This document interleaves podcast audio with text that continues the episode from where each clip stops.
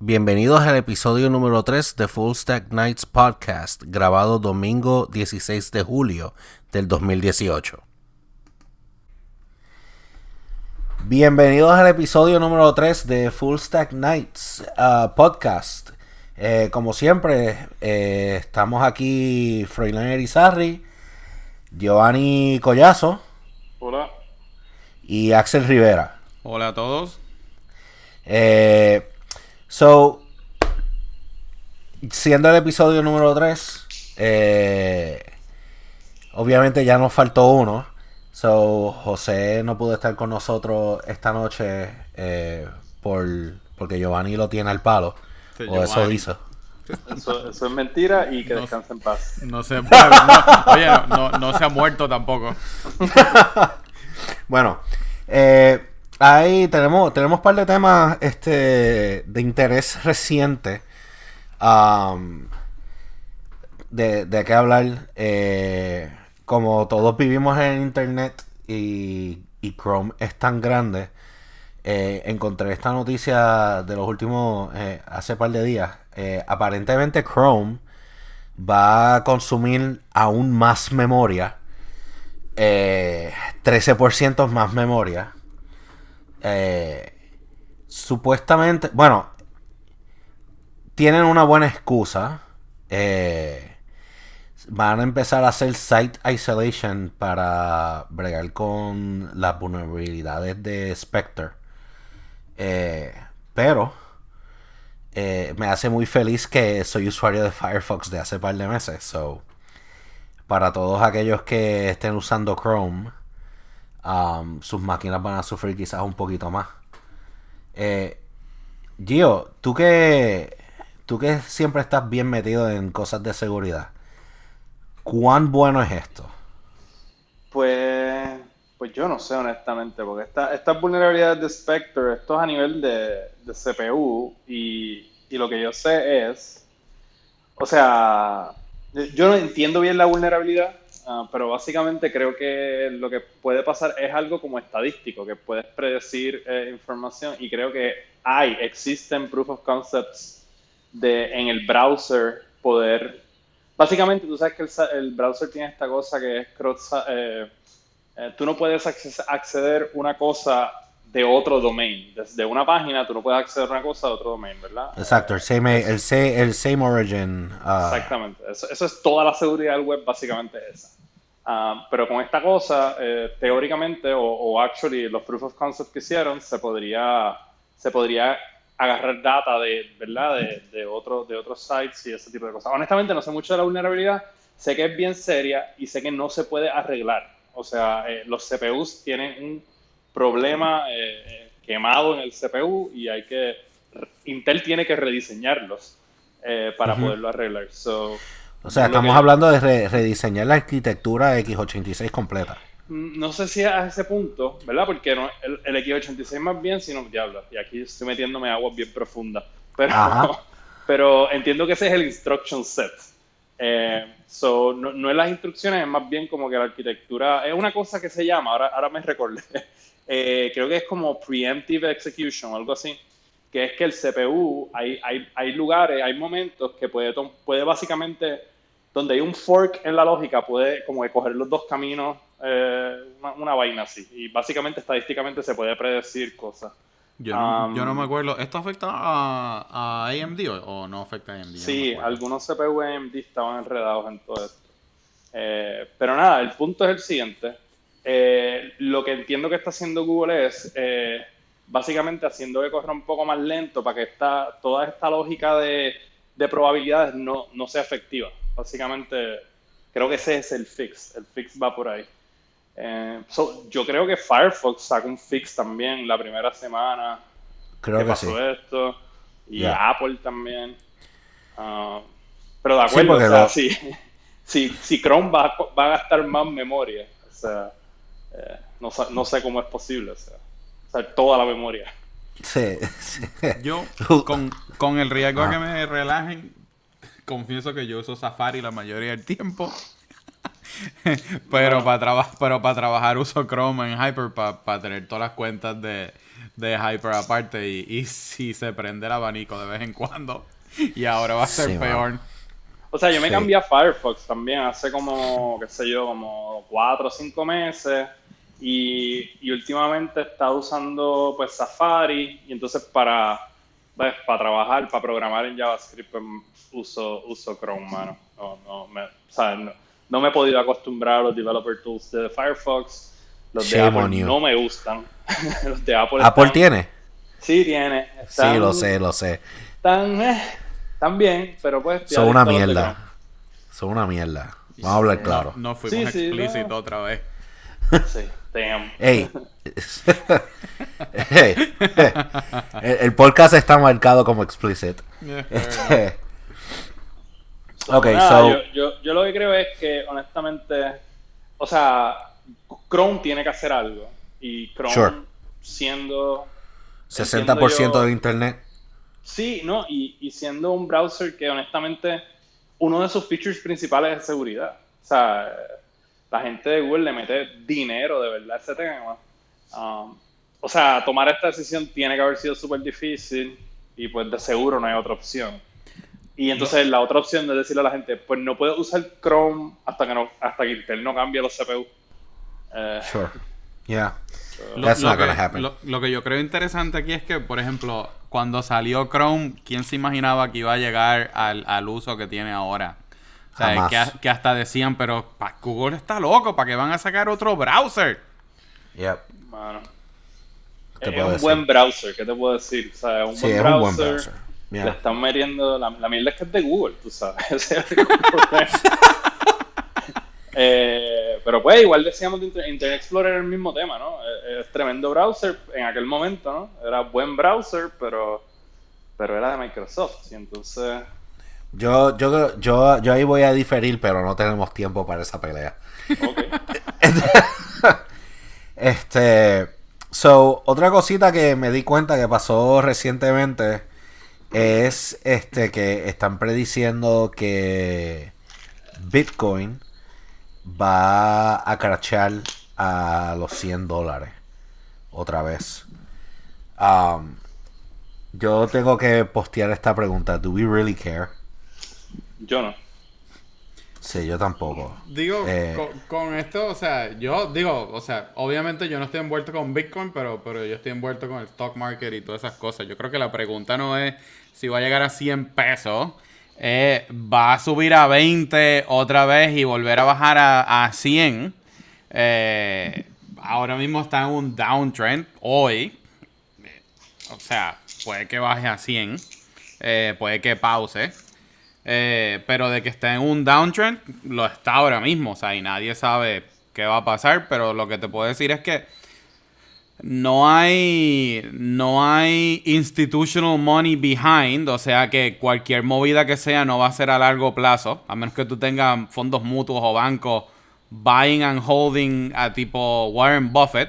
Las movidas Ajá. van a ser temporeras. Ok. Pues yo no puedo debatir eso porque no sé nada. Sí, yo, yo, la verdad del caso es que me interesa mucho lo que es blockchain y, y, y estoy como que flirting with the idea de empezar a meterme más de lleno en eso. Pero uno no puede eh, mirar cripto, cosas de cripto sin que Bitcoin salga. Sí. Y siempre están los dos bandos. So, eh, estos economistas, uno de ellos le dice que, que Bitcoin es bullshit. Bueno, cryptocurrency en general. Eh, so, no sé, me pareció, eh, y especialmente con todo lo que está pasando en Puerto Rico ahora también, que están los Bit Bros, lo que dicen Bit Bros, por Lo- ahí. Lo que pasa es que. Y, es- y se está hablando mucho ahora de cripto en la isla. So, eh, for better or for worse, ah, creo que si esto baja a 100 dólares, creo que hay un montón Los de gente que va a criptomillonarios, los criptomillonarios van a ser criptopobres. Lo que, lo que pasa es que, eh, o sea, esto ya pasó en, el, en la historia, esto ya pasó. O sea, ¿cuánta gente tenía eh, Cisco, por ejemplo, en los 90 y se hicieron millonarios y lo vieron lo mismo, se hicieron millonarios y se fueron a pobres y lo vieron ir para arriba y lo vieron ir para abajo y se jodieron. O sea, Eh, yo creo, es, es lo mismo. yo, yo creo que lo más interesante es que estamos, mucha gente está tratando, está eh, detrás de Bitcoin y siguiendo a Bitcoin como si fuese stock market. Y yo creo que eso es un fool's errand, hacerlo. Porque si el stock market es especulativo, cryptocurrency es aún más. O sea, no hay nada de valor detrás de esto. Lo, lo, lo más, lo más Bueno, pero del interesante dinero aquí- tampoco. Sí, pero con esto, o sea, lo más interesante aquí es, por ejemplo, los millennials y mucha gente joven Ey, ey, vieron, ey, ey. vieron a los papás eh, perder chavos en, en, en el stock market y todas estas cosas y dijeron, no, no, eso es mucho riesgo, eh, no nos vamos a meter con eso. Eh, pero entonces están pasando por todo el- ese ciclo, pero con Bitcoin en vez de stocks, que es actually peor. Yo, yo, yo tengo fama de ser un poco un hater de las cosas de blockchain, pero en verdad, o sea, just to set the record straight, yo estoy súper in en descentralizar todo y esta cosa de descentralizar dinero y de, poder hacer transacciones peer-to-peer, a mí me parece fantástico y hay como que meterle a eso. Pero, pero, pero, pero. A mí lo de Bitcoin en realidad no me preocupa mucho porque yo no soy inversionista y no voy a invertir en eso y pues whatever. Yo no sé, que sepan de eso que lo hagan.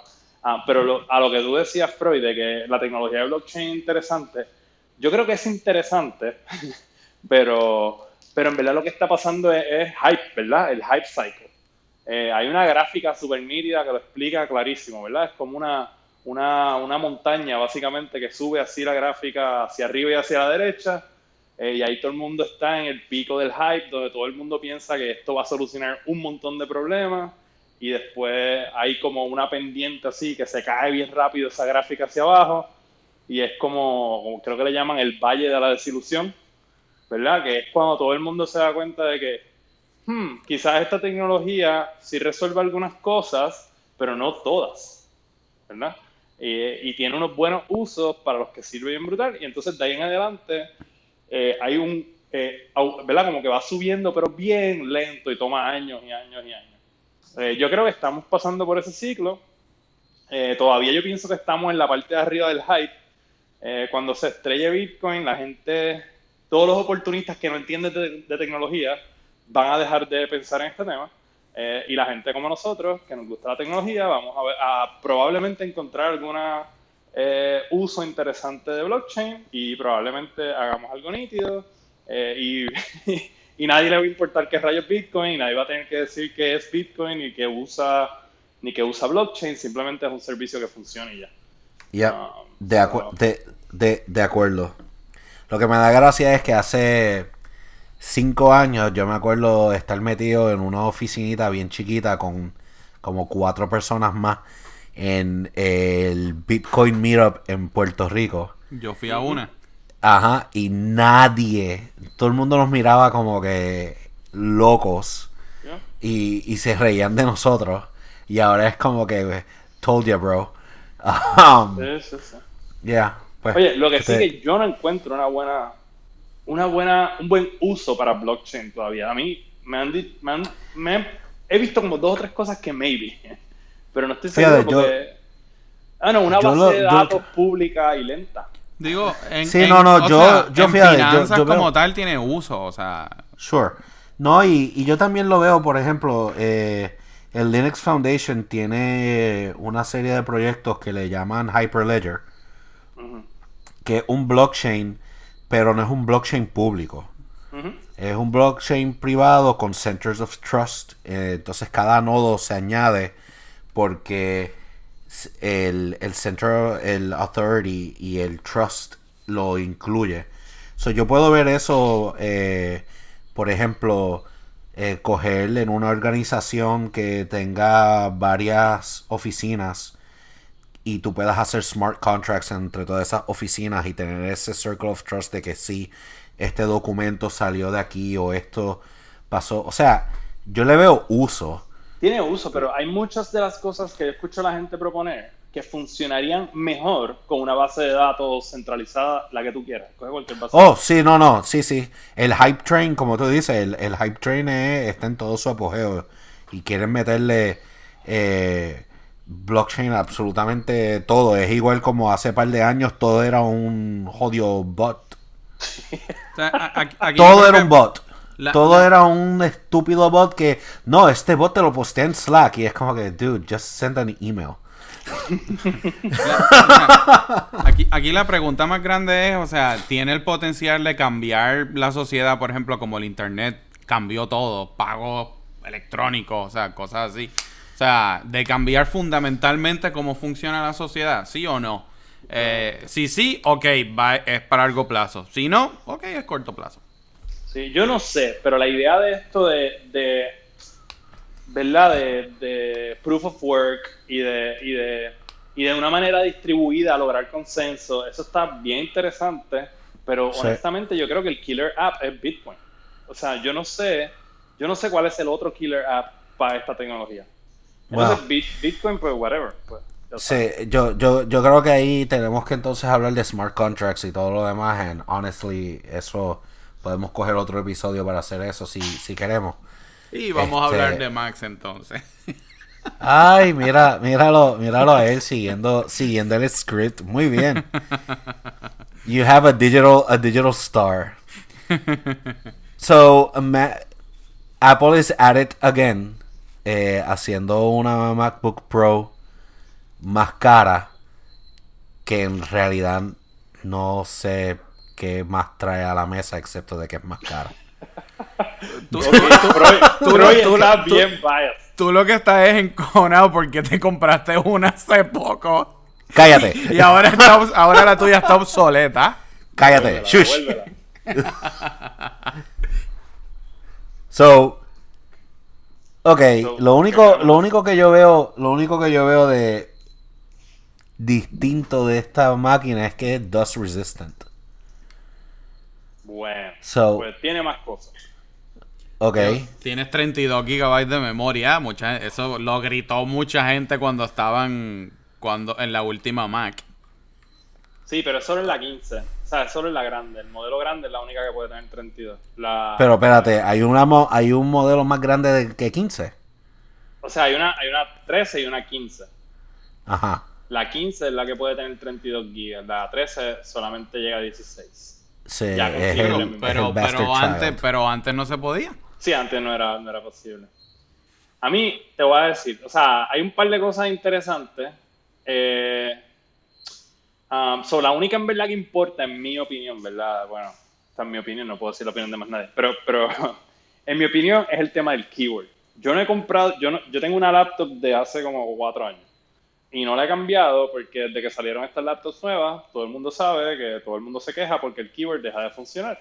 Bueno, yo lo tengo desde hace seis meses y nunca he tenido problema con el keyboard. Bueno, pues hay, un, hay dos class action lawsuits en contra de Apple. Apple hizo un programa de reparación de los keywords, incluso a las, laptops que no tienen garantía, y cambiaron el keyword. So, hay, o sea, hay un problema, está documentado, existe, y el problema es bien tonto porque es que como el keyword es tan finito y no tiene travel la tecla, tiene bien poco travel, si le cae una pajita entre medio de la tecla y el mecanismo, la tecla eh, no- nunca presiona el botón. Entonces se te mueren las teclas eh, y dejan de funcionar. Entonces la gente lo arregla a veces poniéndole como spray aire a presión. O, o eso, o llevas al Apple Store o al Geek Squad o whatever y pagas un billetón para Digo, que te cambien Pero ahora te lo están reemplazando gratis, si no me equivoco.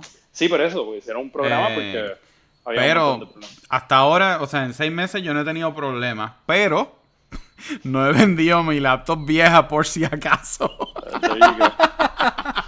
Sí, yo tengo la mía vieja también. por si acaso. Pues así de confiables están. Anyway, eh, el punto es que ahora la gente está de iFixit, que desmonta todas las cosas de Apple al otro día. Pues desmontaron la computadora y encontraron que tienen como, qué sé yo, mano, como una membrana de plástico o de goma Eso lo vi. Que protege un poco más la tecla. Y entonces Apple no dice que es para resolver el problema del teclado defectuoso, dice que es para que suene menos. Pero la- lo que he escuchado en otros podcasts y en otros sitios es que quizás están diciendo eso porque hay un class action lawsuit y no quieren decir que eso lo hicieron para arreglar el teclado porque estarían re- reconociendo que el teclado está malo. Ah, Ya. Bueno, obviamente, si le pones una membrana no va a entrar polvo, o se supone que no entre polvo. Que sea más difícil, exacto. Exacto. So, so nada, yo voy a esperar como un mes a ver quién rompe la máquina. Eh, y si no escucho nada en un mes, pues me voy a decidir y la voy a cambiar. Y voy Bueno, una. yo, yo me puse a jugar ahorita y la más cara vale 6.699 pesos. 2.9 GHz, 6 cores y 9, 32 GB y 4 terabytes de disco. Sí, pero 4 terabytes. O Y sea, todo que cuesta eso- el disco. Y, y, to- y, to- y todo eso, y todo eso para ir a Reddit. Exacto. Para abrir cinco instancias de Electron. o sea, porque pasa que. Maldito, maldito Slack. Sí, mano. Oye, está bien sync porque con 32 GB de memoria, ahora Chrome consume más, pues tiene más memoria. Exacto. Lamentable que sea. o sea, usar eh, Twitter todo el día. Sí, full, full, full, full, full. Pero nada, hay otra cosa nítida que es lo del chip ese T2, que es como un chip dedicado que tienen ahora las cosas de Apple, que es solamente para manejar todo el tema de seguridad y demás.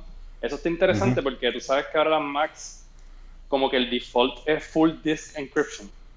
Ya. Antes eso era como opcional, pero ahora es como que si cuando tú la instalas por primera vez tenías que hacer como un setting, ahora no. Ahora todas tienen eso.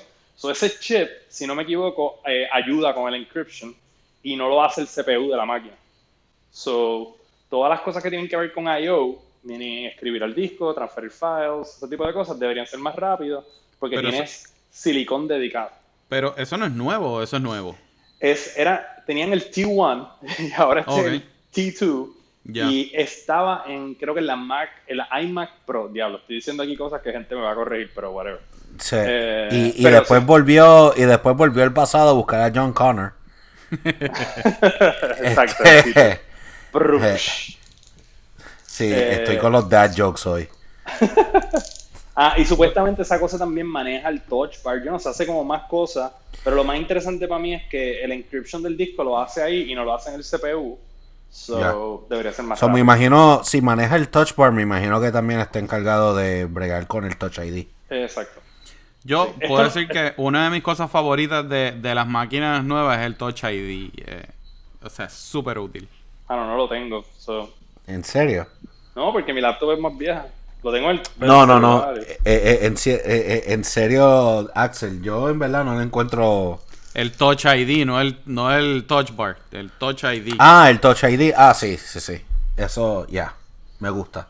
Ah, ya, ya yo estaba como que est- este mismo también me dijo lo mismo y ahora me, me va a decir lo sí. contrario. No, no, no, no. El, el, el Touch ID brega. Yo uso este One Password. Exacto, ahí es donde Mano, más útil tiene. It shines. Sí, mano. Sí. En verdad que. eh, bueno, yo tenía. Yo usaba la. La máquina cerrada con el monitor externo y ahora la mantengo abierta para pegarle el dedo. Para pegarle el dedo. Nice. Así, así mismo, así mismo es, amigo, a- a- amigo, para darle dedo a la máquina. Muy bien. Pero pues, Ok, otra cosa que quería decir rápido antes de que nos vayamos a este tema es que, que quería, como que me parece interesante que Apple está haciendo algo como que un poco diferente aquí, que es que pues tienes el CPU y el CPU ahora tiene 4 cores, by the way, que eso está bastante brutal una laptop de 13 pulgadas, eh, y creo que 6 cores es la grande. 6 cores. Eh, pero lo que está interesante es ese chip, el T2 chip S, me parece nítido porque Apple está poniendo silicón nuevo en una laptop para hacer cosas dedicadas. Y eso está como que bien interesante porque venimos de un mundo de single core CPUs, el más grande que puedas, y ahora pues no se pueden hacer más rápido, así que le ponen más, más cores. Y ya Intel creo que no puede meter más cores en una laptop porque pues se prenderán en fuego, I guess. Eh, y entonces ahora están poniendo silicón dedicado. Y ese silicón está hecho por Apple. Um, so yo creo que estamos en camino a tener laptops con, por lo menos las de Apple, con más silicón custom made por Apple para hacer cosas específicas o incluso reemplazar Intel, ese es mi pronóstico, pronto va a pasar.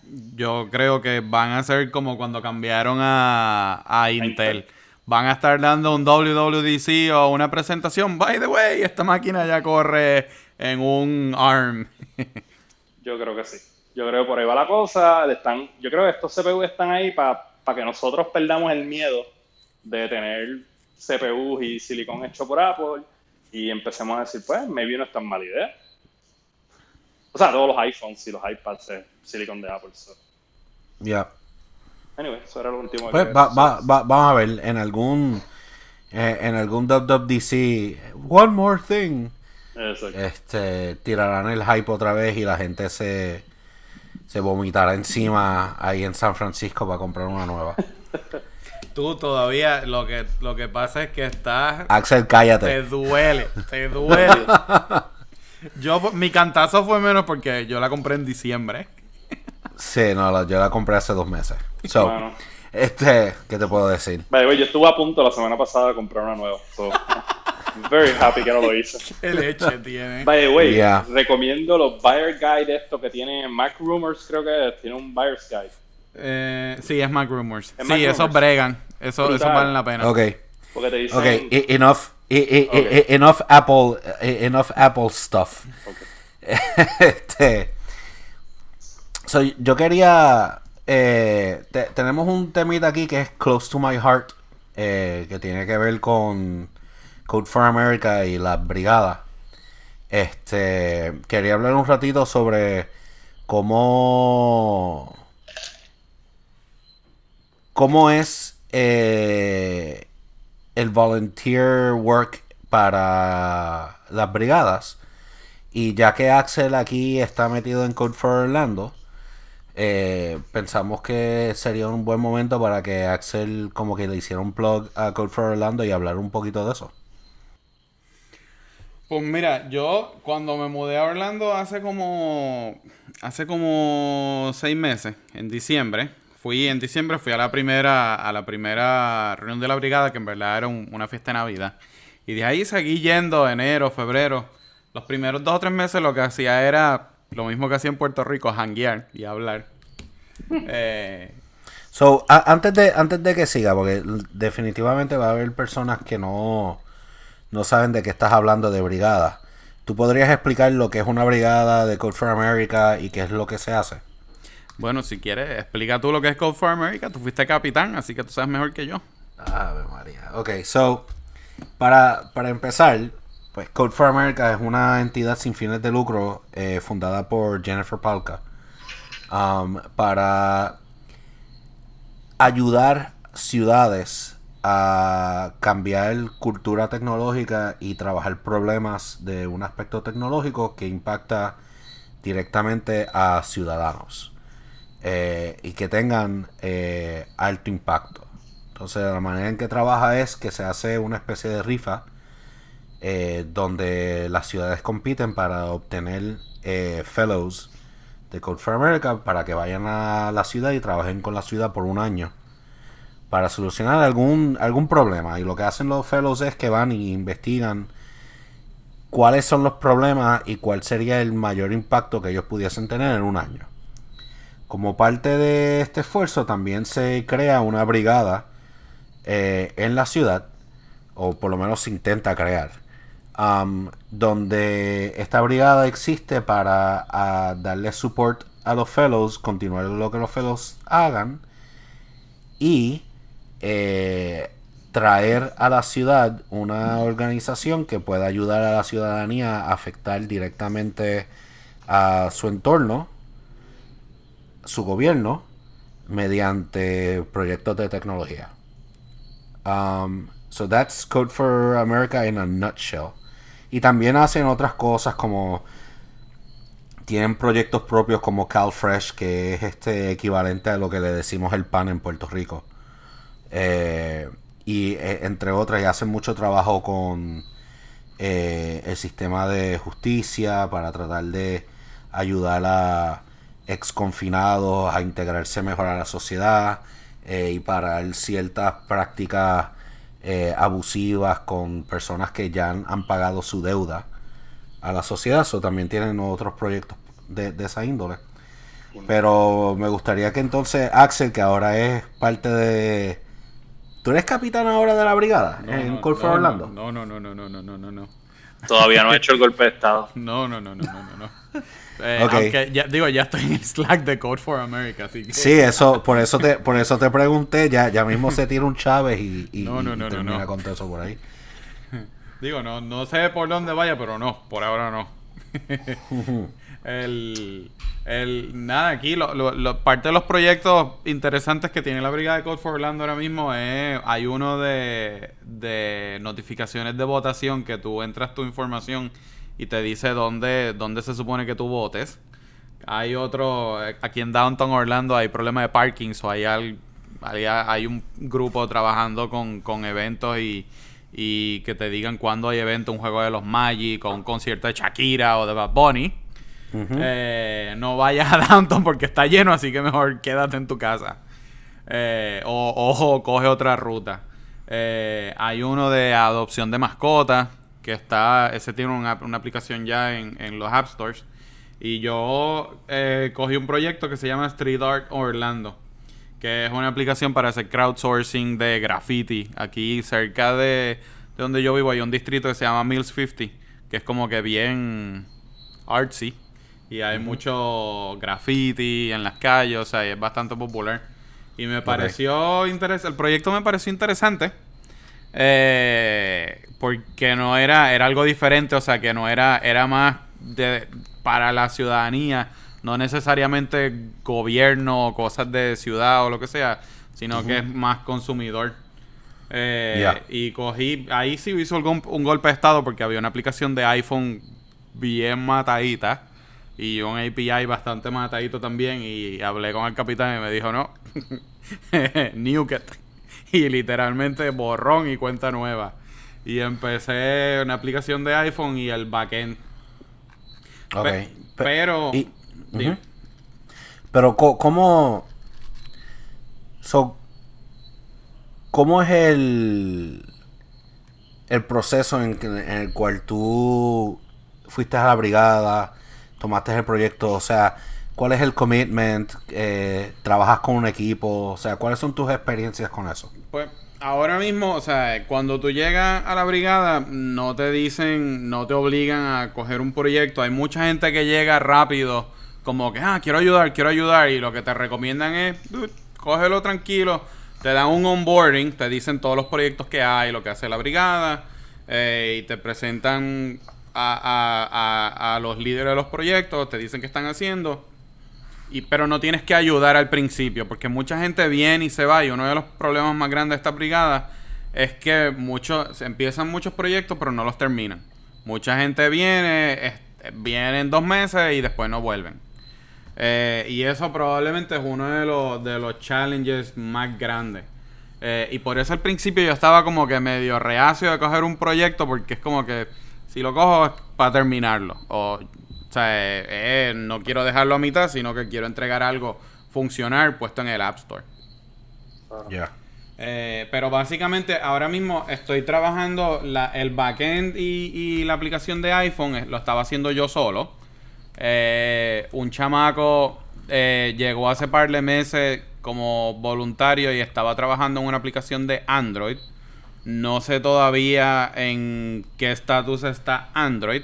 Se supone que yo soy el project lead, así que lo, que estoy esperando es terminar la aplicación, por lo menos tenerla en Tesla y para entonces preocuparme de, de, Android y marketing y todas las la, demás cosas, o sea, eh, para promocionar la aplicación y hablar con otros meetups de fotografía y cosas así, a ver si, si nos ayudan a moverlo. Pero lo que yo dije es como yo quería, yo estoy literalmente tratando este proyecto como si fuese una consultoría. O sea, yo lo estoy mirando como un proyecto de 3, 4 meses. Ese es el scope inicial. Cogí unos features bien sencillos. O sea, e, esto, la aplicación no tiene ni un mapa en la versión inicial. Porque si no hay fotos, mm, lo que hay son, ponle los primeros meses, lo que tiene son menos de 50 fotos. Pues el mapa no te va a ayudar. Eh, lo que tiene es una galería de fotos. Le puedes hacer, le puedes hacer guardar favorites si tú quieres cualquier persona es crowdsourced, o sea que cualquier persona puede subir una foto y un moderador, un moderador la prueba o la, o la rechaza. Eh, pero el feed es público, o sea que cuando bajas la aplicación puedes ver todas las fotos que hay. Si quieres someter una foto, pues tienes que crear una cuenta. Lo más complejo que tiene la aplicación creo que es el password reset. ¿no? o sea, es, bastante, es bastante sencilla. Eh, pero, o sea, yo hice literalmente un, un, escogí un feature set donde yo dije 3, 4 meses, acabo, ponemos en el App Store y si tenemos que añadirle cosas, le seguimos añadiendo.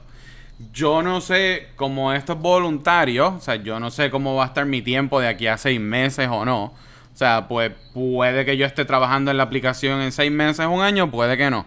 Pero estoy tratando de dejar algo relativamente sólido para que lo pueda, o sea, cualquier persona lo pueda coger y, y, pueda seguir añadiéndole features al, al proyecto.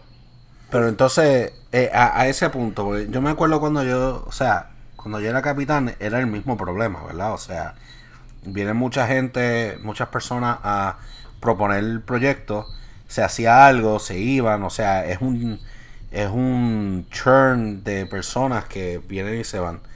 Si tú acabas este proyecto, ¿la brigada tiene eh, la capacidad de mantener el proyecto vivo? Sí, o sea, tiene la, la ventaja que tiene es que contrario a Puerto Rico, eh, ya esta brigada tiene un montón de años. También en los capitanes han logrado, en los capitanes creo que están en la segunda generación. O sea que lograron pasar el batón de un capitán a otro. Eh, y la brigada se mantiene. Y hay, hay un, hay un como que un, un grupito de personas que son fieles. O sea, y trabajan. O sea, que están o sea, haciendo sus proyectos o sea, y, y el problema es que lo mismo, o sea, son esa cantidad de personas que van fieles, pues no son tantos y hay un montón de proyectos. Entonces, a eso súmales que muchas veces, como yo digo, necesitan guidance. Porque lo mismo, yo estoy hablando, estoy quiero sacar esta aplicación lo antes posible y un chamado que empieza, no, vamos a meterle artificial intelligence para que detecte las imágenes y añadir labels y cosas, pero es como que, dude, vamos a release esto. O sea, entonces ya están hablando, no, no, vamos a merge esta otra aplicación que es de tours con las fotos para que estén en la misma aplicación. Relax, o sea, vamos a acabar esto. O sea, y entonces, le metemos un smart contract para que cuando llegue en el avión se dispare un proceso de AI que le va a decir todos los gustos y lo va a llevar exactamente a la calle donde va a estar. Exacto y, muchas veces lo que necesitan es guidance porque se van en unas pajas mentales que es como que, o sea, brother, take it easy, o sea, vamos, vamos, a, vamos a ver qué es lo que se puede hacer. Entonces, 100% de acuerdo. Algo, algo que también me, me, me lo subestimé y que esto es voluntario. Por ejemplo, el mes pasado no hice un carajo. O sea, estaba explotado en el trabajo y no, en verdad no hice nada. O sea que ya estoy un mes atrás y ahora estoy como que tratando. Y en verdad, parte de eso era porque estoy esperando, y también esto lo subestimé, es porque estoy casi ready para subir esto en un test flight, para entonces hacer un beta privado para todos los miembros de la brigada, enviárselo y decirle go fetch. Empiecen a sacar fotos. Eh, para que cuando la aplicación lance, pues, ok, tenemos contenido. Pero la cuenta va a estar dentro de Code for America. Y pasó tiempo decidiendo, ok, qué hosting vamos a usar. Eh, porque, o sea, con quién Code for America tiene deals. Entonces la página de ellos pues decía Heroku o Azure. Entonces, como tengo un montón de cosas, estoy usando Street, estaba usando Street y estaba usando email y estaba usando necesito un worker, o sea que necesito Redis y una base de datos, pues yo dije, pues con Heroku no lo tengo todo, pues ok, Azure. Entonces le envió un email al chamaco, eh, ahí fue donde me, me, me, invitaron a Code for, al Slack de Code for America, para hablar con, porque la capitana no sabe mucho de tecnología, y me dijo, mira, yo creo un chat y tú hablas con la gente, le dices lo que tú quieres y lo brega. Y yo, pues está bien. Entonces, el chamaco, me, cuando vio la aplicación, me dijo, pero ven acá, ¿qué es lo que tú quieres? Vamos, vamos a hablar. Entonces, cuando vengo a hablar con él, me dice, no, no, nosotros tenemos un piloto de AWS, pero lo tenemos callado. Y la aplicación esta, pues, eh, la veo buen candidata para eso. Entonces de ahí, de que iba, de que iba a usar Azure, que está cool, by the way. eh, pero decidimos, ok, pues vamos a usar Heroku, porque es mucho más fácil. Y AWS solamente para S3.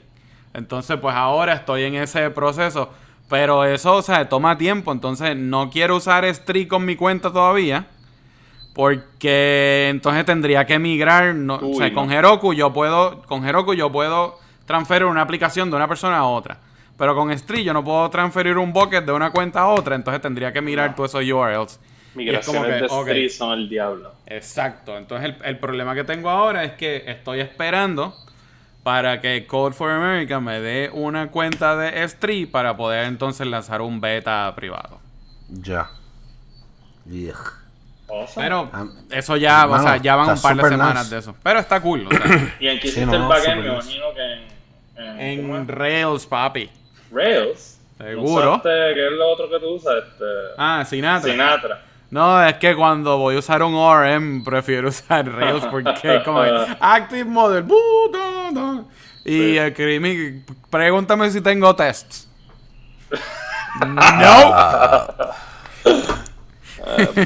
Ok, eh, niños que escuchan esto, siempre hagan test, no sigan los ejemplos de tío Axel. No, papá. Te voy a enviar unos links. Es más, esto lo, esto lo voy a tener para una Un para un tópico de, de, de otro podcast. Eh, esto está bueno de, de, de eh, algo que leí de Kent Beck, el que escribió los libros de TDD. Cool. Ok, interesante. Este. Algo que. Que por lo menos. O sea, el el este próximo tema creo que estaría bien nítido si alguna brigada lo trabajara. Este, pero es el tema de seguridad digital para periodistas. Um, Este- Pero fue smooth en la transición ahí. ¿Viste? de tema a ¿Viste? tema. Tú, tú sabes, tú, tú, tú sabes lo, tú sabes que estas transiciones son como los chistes. Si alguien lo explica, no sirve. Bueno, pero Este- hay, hay que celebrar todas las pequeñas victorias. Está bien, lo celebramos luego. Este, so, ya que Axel arruinó eso, mano, estás, estás hecho un hater hoy. Está más cómodo ya con el podcast. Sí, ¿verdad? Eh, Ya- eh, ya es el definitivamente. tercero, Su personalidad ya está saliendo más. Y en, Sí, en- en sí, el sí. pasado me tomé un vinito antes, hoy no me tomé nada. ok. Uh, on that note, eh, security eh, journalist seems like a good idea. Um, Gio, ¿qué nos puede? Tú traíste este tema, ¿de qué, Sí. de qué se trata? So, eh, ok, so esto es algo que llevo pensando hace mucho tiempo. Eh, ¿Verdad? Me interesan los temas de seguridad y privacidad y cosas así. Eh, y llevo como un par de años metido en eso y entonces, eh, yo no sé si ustedes saben, pero mi hermana y mi madre son ambas periodistas.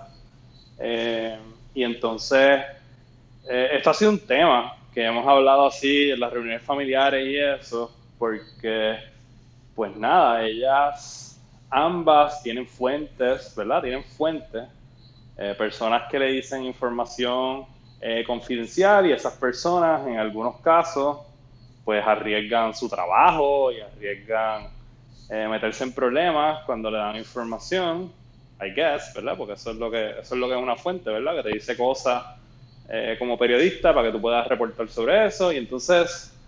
um, Estamos hablando de whistleblowers, ¿verdad? no necesariamente whistleblowers, o sea, por ejemplo, alguien que te dice, qué sé yo, tal día va a estar esta persona que tú quieres entrevistar, va a estar en tal sitio. Ya. Eh, pues esa persona no te quiere una entrevista, pero tú tienes una persona que te dice dónde va a estar y tú llegas a ese sitio. Um. Stuff like that, ¿verdad? Y, y puede ir desde eso hasta cualquier otra cosa que uno se puede imaginar, ¿verdad? Porque yo no sé exacta, o sea, yo no sé, yo no, no sé ni puedo saber ni quiero saber sobre su trabajo. Eh, Claro. Porque estas cosas son súper, súper, súper mega confidenciales y que, eh, y que se tratan con un nivel de seriedad que yo no tengo probablemente la capacidad para manejar.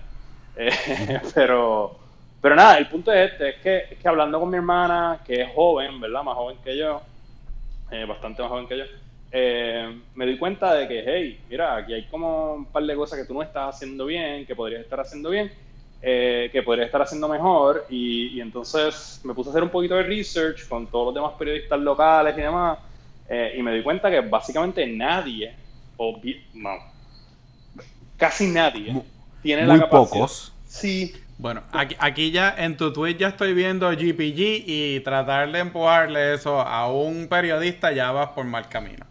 Sí, sí, eso, eso puede ser difícil, pero, pero tiene, tiene, ¿verdad? si te explico el plan, yo creo que hace un poquito de sentido. Y, básicamente, para no darle más vueltas, básicamente mi, mi, intención es que de todos los periodistas locales en Puerto Rico, no, déjame empezar más atrás. En Puerto Rico están pasando muchas cosas importantes ahora y necesitamos que la prensa tenga información buena, eh, ¿verdad? Y la información buena tiende a ser secreta. ¿Verdad? Eso es lo que hemos aprendido con, con, ¿verdad? con todas las cosas que han pasado en el mundo en los últimos 10 años. Un grupito en WhatsApp no, no, no, no funciona. Exactamente. So, so, el punto es ese. So, dicho eso, si, por ejemplo, si yo tuviera una información confidencial que le quisiera hacer pasar a un periodista, si no fuera mi hermana o mi mamá, ¿verdad? Eh, yo no sé, no hay un mecanismo establecido para yo hacer pasar esta información confidencial a un periodista y, y ¿verdad? y sacar esa información allá afuera. Eh, y dicho esto, pues mi idea fue, pues, hello, ¿qué tal si todos o muchos periodistas tienen la capacidad de, ¿verdad? de tener canales de comunicación seguros, eh, que no lo esté espiando nadie, que nadie sepa ¿verdad? quién es la fuente y demás? So, el plan es eh, hacer un, un taller, un taller básico primero para un grupo pequeño de periodistas, para que ellos mejoren su postura de seguridad, meaning que hagan cosas súper básicas como que hacer buenos passwords, eh, usar un password manager. Es el primero. Sí, sí, o sea, cosas bien básicas como two-factor auth en sus cuentas de social media y email. Eh, cosas bien básicas como esa, como que usar Tor para hacer research que pueda ser sensitivo. ¿Verdad? Entendí. Eh, en lo mínimo usar un VPN. Usar un VPN, ¿verdad? Pero lo, más que yo quiero en este proceso lograr es, además de mejorar la postura de seguridad básica de todos estos periodistas, para que no sean una víctima súper fácil, es, por ejemplo, enseñarle un poquito de malware y de phishing, ¿verdad? Que ese es el vector que yo pienso de ataque para un periodista. Si yo fuera a atacar a un periodista, yo le mandaba un email de phishing, mano. That's, that's what I would do. Porque, pues, mano, un email convincente, me pone un password, yo sé que está rehusando los passwords, porque todo el mundo está rehusando los passwords eh, y uso esos passwords para buscar información comprometedora o lo que sea, meterme en sus emails, eh, ver quiénes son sus fuentes, todo ese tipo de cosas. So, si, si la postura de seguridad de ellos mejora, en ese proceso yo entiendo que yo voy a conocer gente que sean periodistas, que entiendan bien lo que está pasando y que tengan una aptitud natural para hacer esta cosa que se llama threat modeling, ¿verdad? Que es como que que pueden decir, ah, no quiero hacer eso porque eso es raro y quizás no es seguro. Y eso es una cosa que se enseña y se aprende, pero hay gente que lo tiene natural, entonces yo no tengo tiempo para enseñarlo. O si encuentro gente que tiene esa capacidad, pues esa gente quizás, ¿verdad? Meterme en el tema de GPG, que como decía Axel, es difícil, es complicado y, y no todo el mundo le va a gustar ni le va a interesar y, y es difícil. Con, ese, pero con, con, ese tema, ¿has pensado usar herramientas, por ejemplo, como Keybase? Que te da como que un, una introducción a lo que es este eh, private public keys eh, pues, pues identity identity proofing.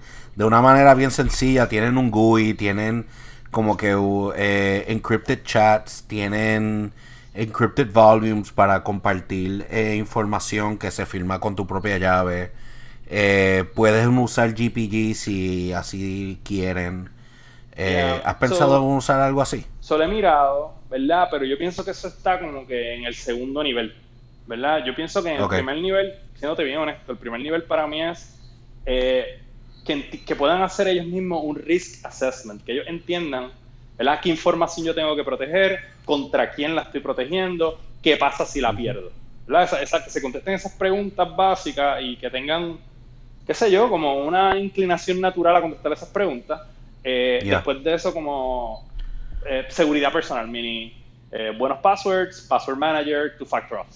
Y después de eso, un canal de comunicación público, que esto es lo más importante porque yo creo que esto, ¿verdad? esto es crucial, que todos ellos puedan poner en su cuenta de Twitter y Facebook como un número de teléfono de Signal que cualquiera le pueda escribir y que ese número de teléfono no sea su número de teléfono personal. eso requiere un poquito cero, pues es un poquito complicado, pero yo creo que yo les puedo ayudar a, que tengan un 0 para 6.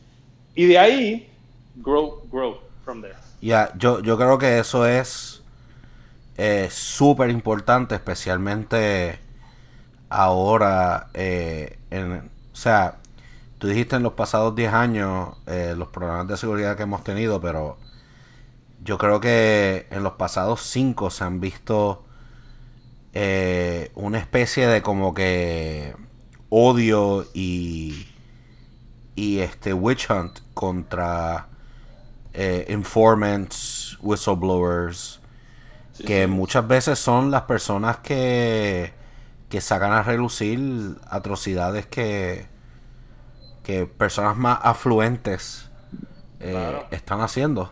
O sea, yo creo que es extremadamente importante que eso se Oye, y te digo, o sea, Puerto Rico tiene una historia de, ¿verdad? De profiling.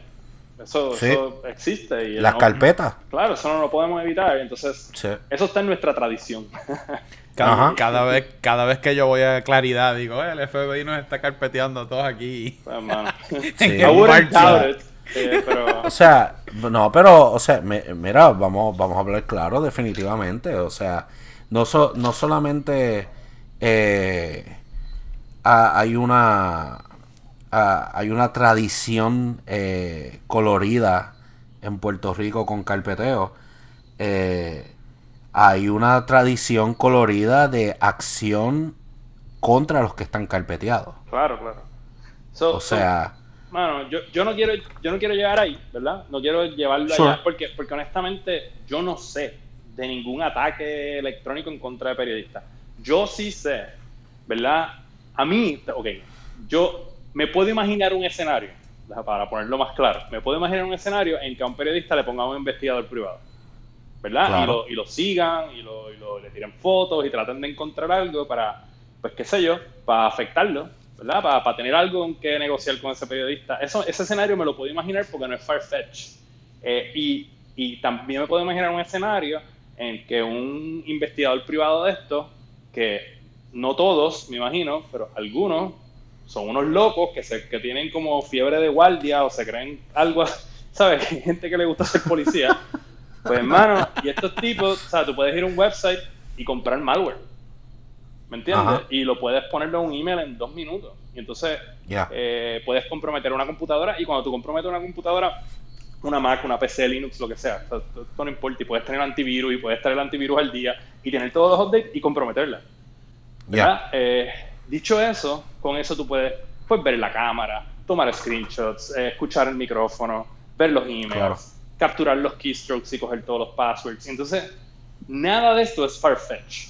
O sea, yo, no lo veo, lo veo difícil, veo que quizá a todo el mundo no se le ocurra, eh, pero me puedo imaginar personajes que se le puede ocurrir, me puedo imaginar investigadores privados que se prestarían y me puedo imaginar el escenario, o sea, es doable si tú quisieras hacerlo Froilán mañana, hacer esto, tú probablemente, un poquito de tiempo, le metes un rato y lo vas a poder hacer. Entonces, claro. el barrier to entry es tan bajo y el posible outcome es tan alto que hay un desbalance ahí. Entonces, cuando yo miro el estatus de los periodistas locales, mm, no veo a nadie pensando mucho en estas cosas. Eso es lo que yo, I'm trying to fix. Claro, pues hermano, me, me parece, o sea, that's fucking awesome. Eh, en mi opinión, los periodistas son una de las... O sea, para mí, en una democracia eh, secular y abierta, los periodistas son de alta importancia. O sea, para mí el freedom of the press es una de las uno de los tesoros que, que nuestra sociedad ahora mismo tiene y, hay que protegerla. De acuerdo. O sea, eso es así. So, si les pido ayuda, tienen que decir que sí, gracias. ok, eh, vale. So, vamos, vamos a acabar con esto. Eh, me parece un, excelente punto para en donde acabar en algo positivo. Eh, vamos a proseguir a, a, los picks. Este, Axel, ¿qué nos traes hoy? Bueno, yo como llevo más o menos un mes haciendo research con todos los clouds y todas las hosting que hay para hacer el hosting ese de, la aplicación de Code for Orlando. encontré algo super cool. ¿Tú has escuchado sobre Nanobox IO anteriormente? No. Esto es, o sea, te crea. Es, es como que un, un wrapper encima de Docker. eh, que dice It's an opinionated framework. En la misma línea que Rails, por ejemplo. Entonces tú creas, crea, tiene como que un box file donde configuras todo lo que quieres. No, no usas un Docker Compose o un Docker file.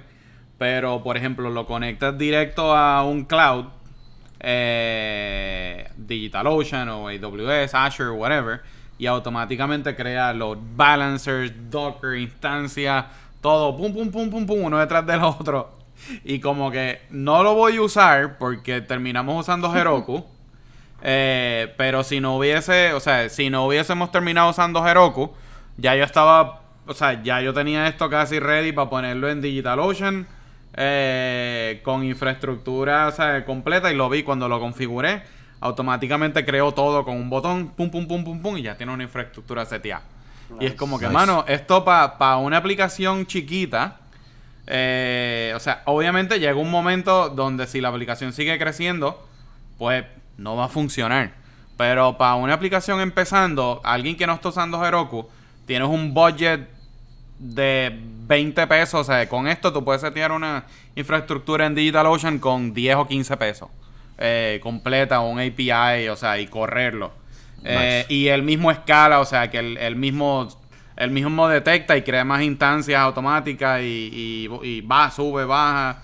O sea, que se encarga de hacerlo todo y está súper cool. Que en verdad mucha gente lo critica porque decía que es opinionated. Pero yo es como que, mano, es que si yo no sé un carajo de esto, Claro. yo necesito algo opinionated. Tú quieres unas opiniones para después que no te gusten y cambiarlas, pero Exacto. necesitas algo para empezar. Exacto. Claro. Y me parece que está súper cool. Nice. Nice. De- lo, lo, lo voy a chequear. Sí, bueno. Eh, Gio, ¿qué, ¿cuáles son tus picks? Yo tengo tres picks, pero tengo que decir uno. Así que voy a escoger Wild Wild Country. Eh, es un documental de Netflix. Eh, un montón de gente lleva meses diciéndome que lo vea y no lo había visto porque eh, me, me- no sé, me sonaba bien tedioso. y, y no me daba ¿No te pereza. gusta ver un montón de hippies? Mano, me sonaba bien, bien tedioso y me daba un montón de pereza, pero el otro día, no sé por qué, dije, pues voy a ver un cantito y si en los primeros dos minutos no me captura, pues lo apago. Y pues de una sentada vi todo el documental que tiene como seis episodios de una hora. Eh, está... Creo que pueden ser ocho, no sé, son, son bastantes horas. Eh, buenísimo, súper recomendado. Eh, no voy a decir nada porque lo voy a dañar, so míralo, está bueno. Nice. Es este. Netflix Original. Safe for, Sa- Safe for Children, ¿o no? No, no es Safe for Children. Eh, son un montón de hippies en Oregon sin Yep. ropa y FBI Sí, y cosas locas. Ok. Asesinatos. No, lo veas con, no, no los veas con los niños. Lo estoy viendo aquí, son seis episodios. Ahí está. Seis horas. Ok. Cool. Alright, nice. So, el, el pick mío, eh, anteriormente yo había hecho un pick eh, para VS Code. Voy a hacer otro hoy. Eh, este es un color theme llamado VS Code Genesis. Eh, y lo estoy, eh, lo estoy escogiendo no solamente porque me gusta, sino porque está hecho por Omar Ponce, eh, que es uno de los chamacos que ha, es- ha estado bien activo en, en la comunidad de tech en, en San Juan, en Puerto Rico. Cool, sí. Este, me pareció cool que eh, darle el plug eh, Estudió para que en la UMED, si no me equivoco. Sí, en la UMED. Ajá. Sí, él estudió en la UMED y está, estaba como que bien metido en lo que es este hacer aplicaciones móviles eh, nativas usando eh, no sé, alguno de estos frameworks. Estaba bien atado a C Sharp. Pero el chamaco, mano, el el theme está, está, está nice. Está bien, bien lindo. So, le, le quise dar el plug. Se Nice. llama VS Code Genesis y todos estos links los vamos a poner en los show notes para que la gente lo, El los otro, pueda mirar. tírate el otro tuyo para que no te quedes con las ganas. Que yo, tú quieres un, un self-plug ahí, dale. No, no, no, no, no, no, no, no. Vamos a dejarlo de uno. Do it. Do it, do it. Ok, so, el otro pick mío es self-serving. Eh, los pasados dos meses me he obsesionado con Twitch. Eh, ¿Cuánta gente te está viendo? Que tú sepas. mano, en promedio son como dos a tres personas concurrentes durante el live stream. Y cada video lo ve quizás entre 20 y 30 personas. ¿Tú estás seguro que no Eh. son bots rusos ni nada? Son gente. Sí, sí, son gente. Son, son gente porque si llegan a ser bots rusos, se llama alto. Eh, esa, esa, esa gente es greedy. Este. eh, pero. Nada, estoy como que súper metido en lo que es live streaming. eh, pues, por ejemplo, ahora mismo tengo 298 views. Eh, es algo. Es algo súper lento. Eh, pero me he dado cuenta de que, por ejemplo, live views he tenido 218. eh, ya voy por 10 followers. Es algo que toma tiempo. El, Como build un audience. Sí, pero lo que me he dado cuenta es que para en cuestión de de discoverability lo encuentro mejor que YouTube cuando viene a live streams. Cool. Eh, y la comunidad de Twitch ha creado como que una comunidad. So, Twitch empezó para videojuegos y ahora tiene una comunidad de creative. Donde hay de todo, desde dibujo hasta tejer. Y hay una comunidad de programación que está creciendo poco a poco ahí. Y he decidido como que meterle mano a eso últimamente. So, twitch.tv slash skfroy para verme ser torpe en vivo. Nice, nice. Eh, yo sé que llevas par de meses, estás fajado. Sí, no, no, llevo, lle- llevo un rato y se, se tiran buenas conversaciones también en el live stream que, que uno como que no se imagina. Ahí el pasado stream llegó este chamaco, eh, empezó a estudiar en Boston y empezó a hacerme como que preguntas de qué lenguaje de programación usar, cómo mejor hacer cosas y it feels it feels good being able to help somebody mientras estoy goofing off. Nice. So, yeah. Está nice. So, dicho eso, um, gracias a, a todos por acompañarnos Wait, wait. En este episodio número 3. wait. ¿Qué pasó? Digamos nuestros social media thingies para que nos busquen. Eso era lo que iba a hacer Ah, ahora, sorry, pensaba chico. que iba a acabar muy Tú, rápido. eh, tú ves, Dios daña- dañaste mío. la transición. Ahorita yo dejé Dios que mío. hiciera la transición. Yo pensé que iba a mío. decir bye. No, chicos, yo no soy tan así. So, como iba diciendo, gracias por acompañarnos en el episodio de hoy. Este, nos puedes seguir a Full Stack Nights en Twitter, arroba Full Stack Nights. Ah, Axel, si quieren seguirte, ¿por dónde te pueden conseguir? A mí en Twitter, a Rivera. Eh, Giovanni, ¿a ti? Eh, en Twitter, G Collazo. Y a mí también me pueden conseguir en Twitter, arroba skfroy. Eh, y nada, una vez más, un millón de gracias. Y Axel, Giovanni, gracias por estar aquí conmigo. Gracias, a ti. Gracias a ustedes. Bye. Hasta la próxima. Ok, nos vemos en la próxima. Bye. Gracias por estar con nosotros en nuestro tercer episodio.